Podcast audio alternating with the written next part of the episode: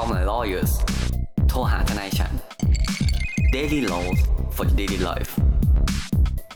รายการพอดแคสต์ที่จะมาชวนคุณคุยเรื่องกฎหมาย เหมือนคุณนั่งคุยกับเพื่อนทนายของคุณเองครับ สวัสดีครับ ยินดีต้อนรับเข้าสู่รายการ Call My Lawyers โทรหาทนายฉัน วันนี้อยู่กับผมออฟและเนตและคุณภูมิภูมิพงศ์อีกแล้วครับ สวัสดีครับ สวัสดีครับ คุณภูมิครับ กลับมาครับพบกับพวกเราอีกแล้วใน episode นี้ครับ Welcome back boy ครับ ก็ยินดีที่ได้กลับมาอีกครั้งใน episode นี้นะครับ หลังจากครับที่อาทิตย์ที่ผ่านมาเนี้ก็ติดภารกิจ ไม่อ่าสามารถที่จะมาปฏิบัติหน้าที่ของตัวเองได้ อันนี้ผมลาผู้ฟังล่วงหน้าได้ปะ week หน้าเดี๋ยวผมฝากคุณออฟกับคุณแนทนะ ใครก็ได้ เพราะผมไม่อยู่ครับเหมือนกัน ครับ อาจจะหายไปเลย หายไปเลยโกรธนะเว้ยรายการหายไปเลย ไม่เป็นไรครับอะเดี๋ยวให้มันเป็นเรื่องของอาทิตย์หน้า แต่ครับว่าสำหรับอาทิตย์นี้นี่เรามาชวนคุยกันเล่นๆแต่ว่า อันเนี้ยมันจะเป็นข่าวเกี่ยวกับเศรษฐกิจนิดนึงอืมอือืมันอาจจะไม่ได้เป็นเชิงของเออกฎหมายซะทีเดียวแต่ว่าเรื่องเนี้ยร้อนแรงมาก ทั้งในวงการตลาดหุ้นเอง แล้วก็วงการเศรษฐกิจโลกเนาะครับ ว่ามีเหตุการณ์เกิดขึ้นในทาอ่า เกิดขึ้นกับธนาคารสหรัฐอเมริกาก็คือธนาคาร SVB หรือว่าอ่า Silicon Valley Bank ที่ไม่ใช่อ่า SPD No หนึ่งนะ ไม่ใช่ SPD No หนึ่งเออไม่ใช่ไม่ใช่ไม่ใช่ FCD ตัวหนึ่งแต่ก็ครับขอบคุณสำหรับการเมนชั่นชื่อด้วย มาในที่นี้ด้วยนะครับ ก็ไม่เป็นไร ในแบงค์ที่มีปัญหาของสหรัฐอเมริกาเนี่ย ครับ ต้องเล่าก่อนแบบนี้ว่าตัวธนาคาร S ขอขอขอเรียกสั้นๆว่า SVB แล้วกันนะ เพราะว่าอืมทุกคนเขาก็ใช้ศัพท์นี้กันทั้งนั้นนะเพราะว่ามันยาวอ่าก็ต้องบอกแต่ถ้าว่าเป็นครับถ้าเป็น SUV ก็จะเป็นรถนะแต่ถ้าเป็น SCB ก็คือแบงก์ไทย แต่ตอนเนี้ยใช่ไอ้ Silicon Valley Bank เนี่ย เราเรียกว่า SVB อ่า ถ้าคุณเซิร์ชข่าวคุณเซิร์ช SVB คุณออฟเชิญ background มาครับเรื่องของเรื่องเนี่ยก็คือธนาคารเนี่ยเกิดต้องปิดกิจการลง จากเหตุการณ์ขาดสภาพคล่องของตัวธนาคารอืมเราเคยพูดไปใน episode ที่แล้วอยู่แล้วแหละว่าอ่าธุรกิจของธนาคารเนี่ยก็คือการรับฝากเงินครับครับโดยที่ขาหนึ่งเรารับฝากจากตัวผู้บริโภคหรือว่าลูกค้า คุณภูมิอย่างนี้ บริษัทอืมคุณภูมิ บริษัทต่างๆ มากมาย ผมที่เอาเงินไปฝาก ธนาคารคเนี่รัยบได้รับเงินฝากมาเยอะแยะเลยอืมก็ มีเงินเยอะอะอ่าก็จะทำยังไงดี ก็เลยครับหาวิธีคือภายใต้การกำกับดูแลกิจการเนาะเพราะว่าเราต้องบอกแบบนี้ว่าธนาคารไม่ว่าจะที่ไหนก็แล้วแต่เนี่ย มันจะอครัยู่บผมภายใต้การกำกับดูแล เนื่องจากว่าเวลาที่ธนาคารธนาคารหนึ่งเนี่ย มันปิดตัวลงไปหรือว่า เอาง่าย ๆ ภาษาไทยอะเจ๊งอะอ่า มันส่งผลกระทบต่อระบบเศรษฐกิจ แล้วก็มีผู้เสียหายค่อนข้างเยอะ อย่างเช่น ถ้าครับธนาคารสีม่วงปิดไปไปตอนเนี้ยครับ อย่างน้อยผมกับคุณภูมิก็กุมขมับเออ จริง ๆ ผมก็ผมเพราะผมก็แบงก์หลักอะเออ ก็ถือว่าเป็นแบงก์หลักเนาะอเราก็กำลังจะบอกว่า ภายใต้การกำกับดูแลเนี่ย ธนาคารเองก็จะมีการประกอบธุรกิจ คือธนาคารก็เป็นการประกอบธุรกิจประเภทหนึ่ง มีวัตถุประสงค์ในการหากำไร จากครับ ธุรกิจทางการเงิน ที่เขารับเงินจากพวกเรามาเนี่ย แล้วเขาก็อืมเอาไปบริหารจัดการต่อ ไม่ว่าจะเป็นการปล่อยกู้ การออกผลิตภัณฑ์ต่างๆ บัตรเครดิต นู่นนี่นั่น อะไรก็แล้วแต่ให้มันเป็นวงเงินหรือว่าภาษาภาษาอังกฤษเขาเรียกว่าเป็นการให้เครดิตกับตัวครับลูกค้าของเขา อืมก็คือธนาคารเนี่ยจะจะดรอเงินเข้ามาใช่ป่ะคือ อย่างที่เราบอกอีพีก่อนหน้านี้ครับ เมื่อไหร่ที่คุณฝากเงินกับธนาคารแล้วเนี่ยนะครับเอาเสียงเบาเลย เมื่อไหร่ที่คุณฝากเงินกับธนาคารแล้วเนี่ย เงินของเราเนี่ย ถือว่าเป็นเงินของเขาเลยจนกว่าเราครับจะเรียกคืนถูกไหมครับอืมธนาคารเนี่ยเขาต้องให้ดอกเบี้ยคุณตามกฎหมายอยู่แล้ว เพราะว่าเขามีครับธุรกิจอย่างด้านหนึ่งของเขาคือการรับฝากเงิน เพราะถ้าเขาไม่แบบว่าให้ดอกเบี้ยคุณบางครั้งเขาอาจจะไม่ได้ฝาก แต่ในช่วงที่เงินแบบอ่า ฝืดจัดๆเดี๋ยวบางครั้งเนี่ยการที่คุณไปฝากเงินในธนาคารเนี่ย มันก็มีการเสียดอกเบี้ยในค่าฝากเหมือนกันนะเว้ยบางบางอืมบางบางแบงครัก์บในบางประเทศก็เจอเหตุการณ์นี้นะครับ ซึ่งครับเมื่อธนาคารเนี่ยมีเงินเข้ามาแล้วเนี่ย คุณออฟก็จะบอกว่าเขามีสิทธิ์ใช่ไหมครับ ในการครับเอาไปทำอะไรก็ได้ เพื่อประกอบให้เป็นผลกำไรขึ้นมาเพื่อเขาจะได้เจเนเรตเงินขึ้นมาคืนกับตัวลูกค้าเขาแต่ปัญหาของครับผม SVB เนี่ย คือตอนเนี้ยเขานำเงินไปลงทุนถูกไหมคุณออฟ แล้วเขาไม่สามารถขาดสภาพคล่องแล้วกันทางการเงิน cash flow ไม่ได้ พอที่จะคืนอ่าลูกค้าใช่ไหมครับ แล้วเขาไปลงทุนอะไรยังไงต่อนะคุณออฟอืมคืออย่างนี้ครับ ตัว SVB เนี่ยต้องบอกว่าจริง ๆ แล้วถ้าไปดูถ้าจะให้แบบรายรายละเอียดชัดเจนเนี่ย ผมแนะนำตัวพอดแคสต์ของพี่เคนพี่เคนนครินทร์อ่าของอ่า Secret Sauce เนาะคือเขาครับสรุปไว้ค่อนข้างครับดีเลย แล้วแล้วเราก็เหมือนย่อยมาจากตรงนั้นว่า ตัวอ่า SVB Bank เองเนี่ยมีการประกอบธุรกิจหรือว่าการปล่อย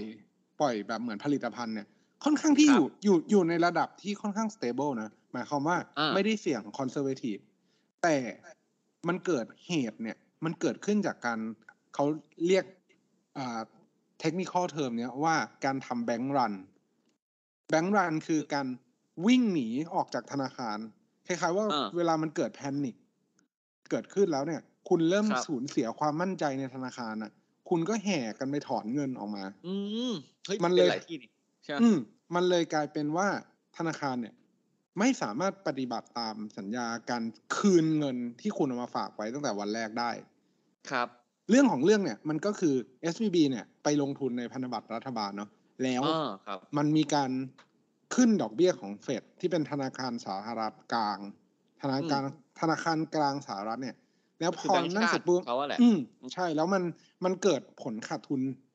มันเกิดผลขาดทุนทุนที่เป็นอ่าจำนวนเงินที่มีนัยยะสำคัญครับบวกกับต้องมีการขอเพิ่มทุน นั่นหมายความอืมว่า ตัวลูกค้าก็จะเริ่มรู้สึกว่าเฮ้ย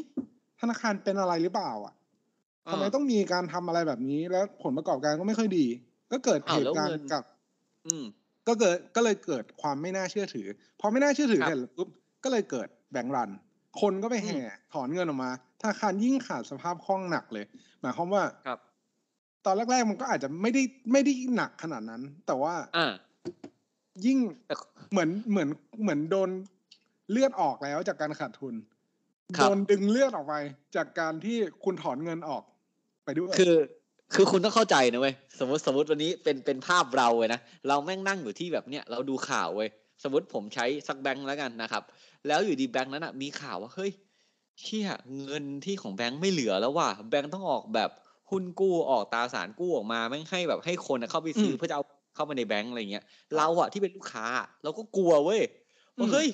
แล้วเงินกูอะกูจะได้คืนหรือเปล่า สิ่งที่เราจะอืมทำอะเมื่อเราโลกคืออะไรเราก็ต้องไปถอนเงินถูกไหมอืมแล้วอ่าซึ่งอย่างที่คุณออฟพูดอะเงินแม่งก็น้อยอยู่แล้ว พวกมึงก็มาถอนอ้าวเงินที่เหลืออยู่ กูว่าเจเนเรตแบบอินคัมเข้ามาไม่ได้ กูสร้างรายได้ไม่ได้ แล้วคราวเนี้ยเหมือนพอเงินมันหายหายหายอะแบงก์ก็แบบอ้าวแทนที่กูเนี่ยจะพยายามแบบดองเงินเข้ามาเพิ่มจากการออกหุ้นกู้ออกอะไรขึ้นมา เพื่อเอาเงินเข้ามาแบบแล้วก็จัดการหากำไรเพื่อส่งคืนเจ้าของเอ่อบัญชีใช่ไหมครับ กลายเป็นอืมว่ากูดองเงินก็ไม่ได้ เพราะคนไม่เชื่อถือกู อะมไม่พอครับเงินที่กูมีอยู่ มึงก็ถอนซึ่งไม่ผิดนะครับ ซึ่งไม่ผิดใช่ใช่แต่คือทุกคนใช่แม่งโรคไง ว่าแบบเฮียอืมกูไว้ใจมึงไม่ได้แล้วอะเพราะธนาคารคือการความน่าเชื่อถือร้อยเปอร์เซ็นต์อืมถูกครับ อืมแล้วอันนี้เขาดองเงินมาแล้วแล้วอะเขาต้องทำอะไรต่อคุณอ๊อฟพอเราดองคืเงินอเงินไม่พอพอหลังจากเนี้ย มันก็เลยกลายเป็นว่าไม่มีสภาพคล่องถึงขนาดที่ว่าต้องปิดกิจการไป ก็คือไม่สามารถที่จะคืนเงินลูกค้าได้ ให้ครบถ้วนตามคำขอการคืนเงิน เขาบอกว่าการถอนเงินไปเนี่ย เยอะมากเลยนะ ตัวเลขตัวเลขเนี่ยเกือบหมดของเงินธนาคารเลยอะ แต่คือมันก็คงหมดแหละ เพราะว่าไม่งั้นมันก็คงไม่ถึงสเตจเนี้ยอ่าก็ใช่คือก็คือปิดกิจการอะ ถอนกันจนปิดกิจการพครับอหลังจากนั้นเสร็จปุ๊บเนี่ย สิ่งที่เรามาจับประเด็นจากเรื่องนี้กันก็คือเฮ้ยถ้าเหตุการณ์แบบเนี้ยมันเกิดขึ้นในประเทศไทยเนี่ย มันจะมีอ่าหน่วยงานธนาคารแห่งประเทศไทย หรือสถาบันคุ้มครองเงินฝากเนี่ย เข้ามาช่วยเหลือหรือเปล่าเราก็ไป explore เรื่องนี้กันมา ใน ตัวกฎหมายที่เกี่ยวครับกับการคุ้มครองเงินฝากเนาะแล้วเราก็อืมพบว่าจริง ๆ แล้วมันเพิ่งมีการปรับแก้ตัววงเงินครับที่ผมวงเงินความคุ้มครองเนี่ย ลดจากอืมห้าล้านบาท เหลือหนึ่งล้านบาทอ่าในปีสองพันห้าร้อยหกสิบสี่ที่ผ่านมา อันนี้คือต่อหนึ่งบัญชีธนาคาร ใช่ก็คือถูกไหมไม่ว่าคุณหนึ่งบัญชีต่อธนาคารด้วยนะหมายความว่า ไม่ว่าคุณน่ะ จะมีกี่บัญชีในหนึ่งธนาคารคุณก็ได้แม็กซิมัมที่หนึ่งล้านบาท หนึ่งคนอ่าหหนึ่นึ่งงคนคนต่อธนาคารนั้นใช่ๆนะครับใช่ซึ่งอันนี้อันนี้ผมให้เกรดนิดนึงของอเมริกาเป็นสองแสนห้าอืมดอลลาร์สครับหรัฐเพราะเพราะว่ามีครับลูกความผมมาปรึกษาวันนี้ ซึ่งตอนนั้นผมก็แบบผมเข้าใจปะคุณเอาเป็นผม เป็นทนายที่นั่งกระดิกอยู่ที่ไทยเท้าใช้อืมกระดิกนิ้วที่ไทยลูกความถามว่าภูมิ เอาไงดีวะเนี่ย ผมแบบผมมันก็ต้อง Google อะ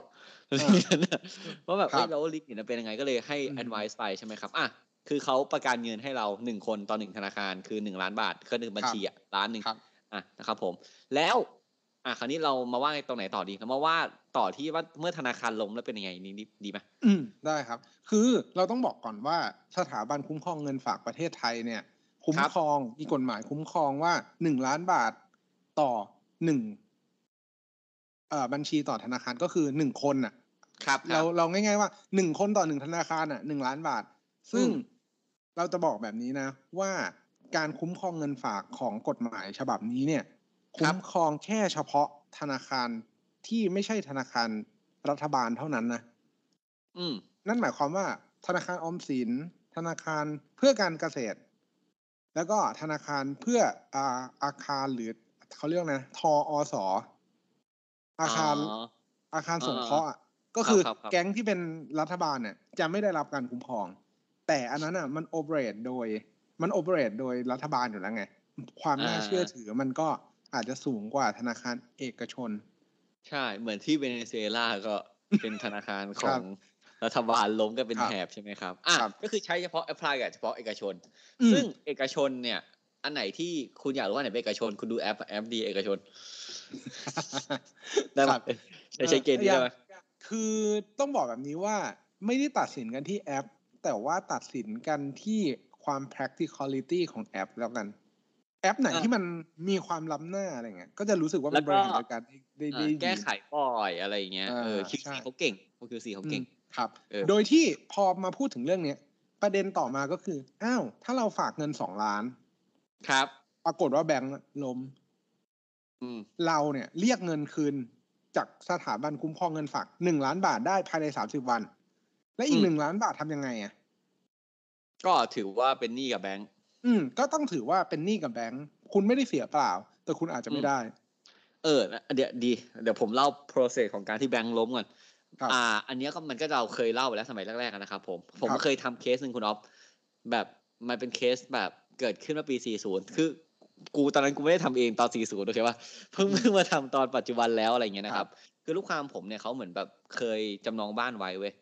กับธนาคารใกล้กับสถาบันการเงิน เอครัอบแล้วสถาบันการเขาก็จ่ายเงินครบแล้วแล้วสถาบันการเงินนั้นเนี่ยเขาก็ล้มไปตอนต้มยำกุ้ง ตอนปี 40 ตอน 540 ใช่ไหมครับ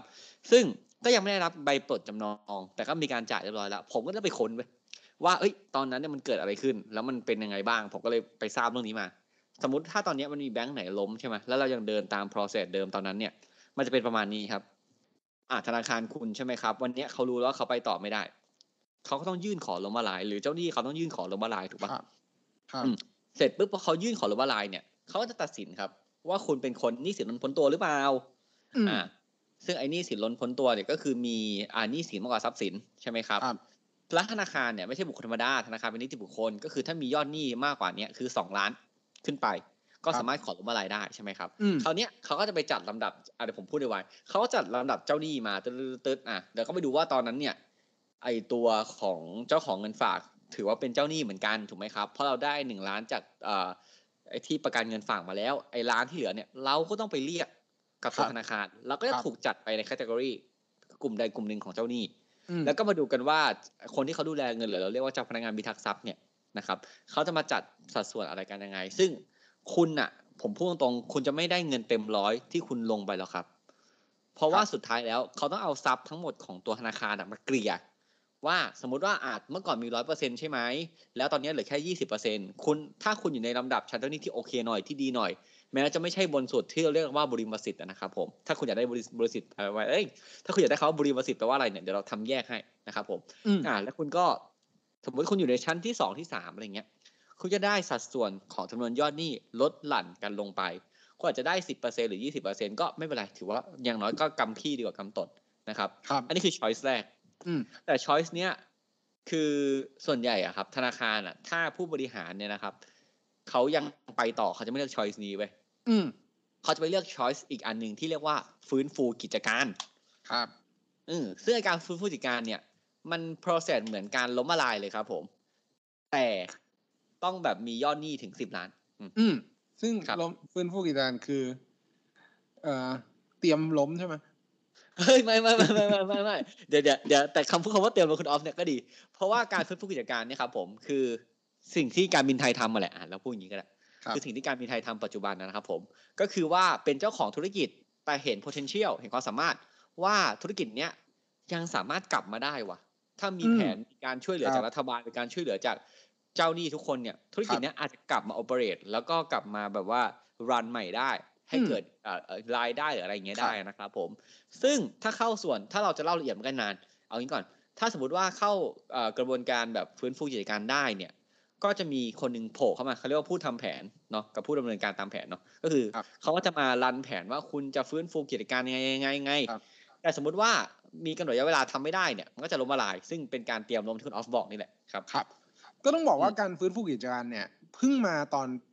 ต้มยำกุ้งนี่แหละ ว่าท้ายที่สุดแล้วการที่จะสั่งให้ทุกคนล้มละลายเนี่ย มันไม่ได้ครับแก้ปัญหาในระบบของเศรษฐกิจเท่าไหร่ เพราะว่าอืมการที่ปล่อยให้ล้มละลายเนี่ยเขาก็จะคิดว่าทรัพย์สินณวันนั้นน่ะ มันหนี้สินล้นพ้นตัวอยู่แล้วอะอ่าแล้วมันจะแล้วมันจะเอาหนี้สินล้นพ้นตัวไปแบ่งอะไรได้ ครับ นั่นหมายความว่าการฟื้นฟูกิจการเนี่ย คือมันสามารถรันต่อไปได้ อาจจะมีอืมการพักชำระหนี้แล้วบริหารจัดการ อย่างเช่นเหมือนการทำแบบเหมือนการทำฟื้นฟูกิจการอ่าสถานะทางการเงินของคนเราปกติเนี่ยว่าครับคดรัอบกเบี้ยไหนรีบชำระ ดอกเบี้ยสูงรีบชำระ ดอกเบี้ยน้อยเก็บไว้ก่อน อะไรอย่างเงี้ยอืมซึ่งมันทำแบบนั้นแต่ว่าโดยภายใต้ผลของกฎหมายที่มีการปรับแก้ไขแล้ว นั่นหมายความว่าหนี้บางตัวเนี่ยมันถูกพักชำระหนี้ไปเลย แล้วก็อืมไปแคตตากรไลซ์ไปจัดลำดับเพื่อการชำระแทนตามกฎหมายในระดับ ตัวกฎหมายพรบของตัวฟื้นเอ่อล้มละลายนั่นเอง ซึ่งฟื้นฟูกิจการเนี่ย resource ออกมาค่อนข้างดี มีหลายกิจการที่สามารถกลับมา แต่ก็มีหลายกิจการที่ที่ที่ไปไม่ได้ ก็กลับไปแล้วล้ก็มละลายเหมือนเดิมอ่ามันก็คุณอ๊อฟมันก็ขึ้นมีอยู่ชื่อกับไหมว่า มีชื่อไหมใครที่กลับมาได้ อันนี้ผมผมผมจำได้แต่ผมไม่มั่นใจ ผมก็จำได้แต่ว่าไม่เอาดีกว่า เออเออก็ก็เป็นชื่อสามตัวแล้วกันที่มีปัญหาเรื่องรถไฟฟ้าครับก็ก็ก็คือกลายเป็นว่า อ่าฟื้นฟูกิจการเป็นอีกอีกช้อยส์หนึ่งที่คุณสามารถดำเนินการเพื่อเรียกเงินฝากครับจากกรณีการที่ธนาคารเนี่ย มันไม่สามารถดำเนินกิจการต่อไปได้ ซึ่งอันนี้ก็เป็นคร่าวๆครับ เป็น wrap up สำหรับในกรณีที่มีการอ่าปิดกิจการของธนาคาร ครับ แต่แต่ขอติด ติ่งตรงนี้นิดนึงคุณไม่ต้องห่วงนะครับ ว่าการที่แบบว่าอยู่ดีๆอะธนาคารคุณอะเขาจะไปยื่นล้มละลายเลยอะไรอย่างเงี้ยเพราะว่าจะหนีหนี้พวกคุณอะไรเงี้ยมันมันไม่ได้ทำอะไรอย่างนั้นง่ายๆอะไรอย่างเงี้ยนะครับครับผมเพราะว่าคนที่เขามีอำนาจตัดสินใจ หรือคนที่เขาบริหารงานเนี่ยอืมเขาได้รับด้วยครับในในเรื่องพวกแบบคนที่เป็นกรรมการหรือเป็นอะไรพวกเนี้ยนะครับผมมากกว่านั้น อ่าเช่นการฟื้นฟูกิจการที่เราพูดถึงเนี่ยไม่ใช่ว่าอยู่ดีๆเขาจะมาบอกว่าเฮ้ยขอสารว่าฉันจะฟื้นฟูกิจการเนี่ยฉันเข้าเงื่อนไขแล้วนะ ฉันมีแบบว่าหนี่เกินสิบล้าน และฉันมีความสามารถอะต้องมีความสามารถด้วยนะที่จะอ่าดำเนินธุรกิจต่อไปได้ กู้วิกฤตกลับมาได้นะครับ เรื่องพวกเนี้ยมันไม่ได้เกิดจากฝ่ายตัวลูกหนี้หรือฝ่ายตัวที่ล้มธนาคารอย่างเดียว มันต้องมีเจ้าหนี้ที่ให้ความยินยอมด้วย ต้องมีการปรึกษากันหลายฝ่ายนะครับครับแผนธุรกิจต้องผ่าน แผนธุรกิจจะถูกทำโดยคนที่ เป็นผู้เชี่ยวชาญนะครับ ซึ่งกระบวนการเนี้ยผมต้องบอกว่ามันดีจริง ๆ นะครับกับกระบวนการของการอืมเป็นผู้จัดการเนี่ยเพราะว่าถ้าเรามีตัวเลือกให้แค่ว่าหนึ่งหนี้เสีย มันไม่ล้มละลาย แต่มันไม่จ่ายกู อะอืมไหมคุณก็ไม่ได้เงินคืนอยู่ดีสองล้มละลาย คุณก็ได้คืนมาบางส่วน ถูกไหมครับ ต่อมาฟื้นฟูกิจการ คุณได้รับชำระคืนช้าหน่อย แต่คุณอาจจะได้ชำระคืนเต็มจำนวน อันนี้เราก็ไม่รู้ว่าสุดท้ายแล้วอะไรดีกว่ากัน แต่จะบอกว่าเวลามันเกิดเหตุการณ์นี้ขึ้นมาเนี่ย กฎหมายได้เตรียมทางแก้ไขไว้แล้วนะครับ แต่อย่างไรก็ดีไอ้เรื่องพวกนี้เราเนี่ยเป็นนักกฎหมายเนาะเราก็อธิบายได้แค่ตามประมวลพรบล้มละลายใช่ไหมครับ วิธีการรฟื้นฟูเป็นยังไงล้มละลายเป็นยังไง หรือไอ้เรื่องการเงินเราก็อ่านได้แค่พรบคุณอาจจะต้องฟังพอดแคสต์ช่องคนที่เป็นนักการเงินจริงจังเขาจะให้ความรู้ดีกว่านี้ สุดท้ายแล้วคุณภูมิถามง่าย ๆ เลยว่า ถ้าสมมุติว่ามันมีเกิดเหตุการณ์แบงก์รันเกิดขึ้น คุณภูมิครัจะบเป็นหนึ่งในคนนั้นหรือเปล่า ผมเนี่ยซ้อมวิ่งทุกวัน ครับ ซึ่งก็ผมก็ซ้อม ผมบอกเลยถ้าผมตื่นมานะ แล้วผมเห็นข่าวว่าธนาคารจะล้มอะ กูวิ่งไป ATM ที่ใกล้ที่สุดอะครับต่อแถว คือคือ เราเข้าใจนะ กระบวนการว่าเข้ามันใจมีแบบ มีการรีคาเวอร์เนาะมีการแก้ไขเพื่อให้มันรีวาวกลับมาใช่ป่ะเออแต่กูต้องเสี่ยงเหรอ ก็ก็หนึ่งในนั้น แต่ฝากฝากไว้ให้กับเอ่อท่านผู้ฟังฟังเล็กน้อยก็คือเขาสำรวจมาแล้วนะ การครับลดวงเงินการคุ้มครองเงินฝากเนี่ย มีตอนที่เขาสำรวจเนี่ยเขาบอกว่าคนที่มีบัญชีเกินหนึ่งล้านบาทเนี่ย มีอยู่เพียงแค่ไม่ถึงสามเปอร์เซ็นคือจริงๆแล้ว20ผมอะ ผมอะมีตัวเลขว่ามันอยู่ประมาณหนึ่งจุดเก้าถึงสองจุดหกแล้วแต่ว่าเขาวัดอ๋อเหรอตอนไหนแต่ว่ามันจะอยู่ประมาณเนี้ยแหละ เพราะฉะนั้นเนี่ย คนส่วนน้อยเท่านั้นที่จะเป็นคนที่ได้รับผลกระทบจากการลดวงเงินเงินฝากนี้ แต่คุณเอาก็คุณเอาพูดยากอะการได้รับเงินมาในใส่กระเป๋าวันเนี้ยกับการได้รับเงินมาใส่อีกสามสิบวันต่อจากเนี้ยครับเฮ้ย ผมว่ามันเป็นคนละเรื่องกันนะครับถูกป่ะเพราะว่า สมสมมตินะสมมติข้าวยากหมากแพงอะอย่างผมเนี่ยผมมีปัญหาคุณออฟถ้าผมไม่กดเงินเนี่ยผมมีปัญหาเลยเว้ยครับผมไม่เป็นคนไม่พกเงินสดเว้ยอืม เออ ไม่ได้แบบไม่ได้พกเงินสดแล้วพกเงินผ่อนหรือพกเงินที่เสียแล้วอะไรอย่างงี้นะคือไม่มีแคชอะไม่มีเงินสดอะคือครับถ้าตอนนี้ธนาคารปิดอะกูซวยเลยนะเว้ยครับเออก็ก็ ก็ ก็ ก็ เข้าใจได้ อะ ทีนี้คุณก็รู้อะเนาะ ถ้ามีคนคุยกันว่าแบบ ไอ้ SVB crisis เนี่ยนะครับหรือว่า Silicon Valley Bank เนี่ยนะครับผมที่มันเกิดอ่าวิกฤตการการเงินอย่างเงี้ยถ้ามันเกิดประเทศไทยเงินฝากของคุณจะมีปัญหาหรือเปล่าอ่าเอ้ยอันนี้ขอติดอีกเรื่องหนึ่งไม่เกี่ยวกับเรื่องเนี้ยนะหลาย ๆ คนเนี่ยผมเห็นความเข้าใจผิดเยอะคุณออฟผมอ่านในทวิตเตอร์เขาบอกว่าบางคนก็สมน้ำหน้าที่ Silicon Valley Bank เนี่ยแบบเอ่อล้มเพราะว่าไปสนับสนุนพวกสตาร์ทอัพเยอะเพราะตั้งใน Silicon Valley ครับ เราต้องบอกว่าถ้าคุณอ่านที่คุณออฟเพิ่งพูดไปแล้วตอนแรก มันไม่ได้เกี่ยวกับการสนับสนุนสตาร์ทอัพนะครับ ถูกไหมแล้วมันเกี่ยกับแล้วการแล้วคนที่ถอนเงินออกไปอะคือสตาร์ทอัพซะเป็นส่วนใหญ่ คืออมฐานลูกค้าเขาเป็นสตาร์ทอัพแล้วสตาร์ทอัพใช่เองอะเป็นคนที่ถอนเงินออกไป อืม คือคุณไปสมน้ำหน้าเขาอย่างเงี้ย แบบว่าโอ้ยพวกตั้งสตาร์ทอัพเห็นไหมมันแม่งไม่มีแบบความแข็งแรงอะไรเงี้ยเออผมว่านะ เอาเวลาไปอ่านที่ผมพูดนะผมว่าโทษโทษโทษโทษโทษคืออาจจะอาจจะอาจจะมีความรู้มากขึ้นมากกว่าอะไรเงี้ยนะครับผมครับทีนี้ก็จากขนาดคุณนะครับ ว่าการที่แบงค์ล้มเนี่ย เราไม่ล้มด้วยอย่างน้อยเราเหลือล้านหนึ่งอ่าถ้าคุณมีเงินเก็บมากกว่านั้นอะไรอย่างเงี้ยนะครับ ก็ไม่ต้องรีบถอนก็ได้แต่ถ้าคุณมีเวลาสามสิบวันไปขอคืนก็อย่าลืมนะครับ ผมเดี๋ยวหาว่าท่านไหนคุณไม่เตือน เชิญคุณออฟครับ ก็หวังเป็นอย่างยิ่งว่าท่านผู้ฟังทุกท่านจะสนุกไปกับพวกเราใน episode นี้ หากท่านผู้ฟังท่านใดมีข้อสงสัยข้อเสนอแนะ สามารถติชมฝากหาพวกเรา Call My Lawyers ได้ที่เพจ Facebook YouTube หรือช่องทางที่ท่านรับฟังอยู่ในขณะนี้ครับสำหรับวันนี้ต้องขอลาไปก่อน สวัสดีครับ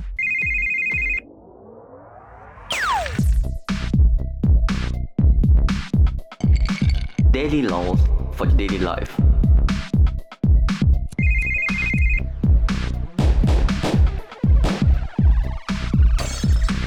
Daily laws for daily life.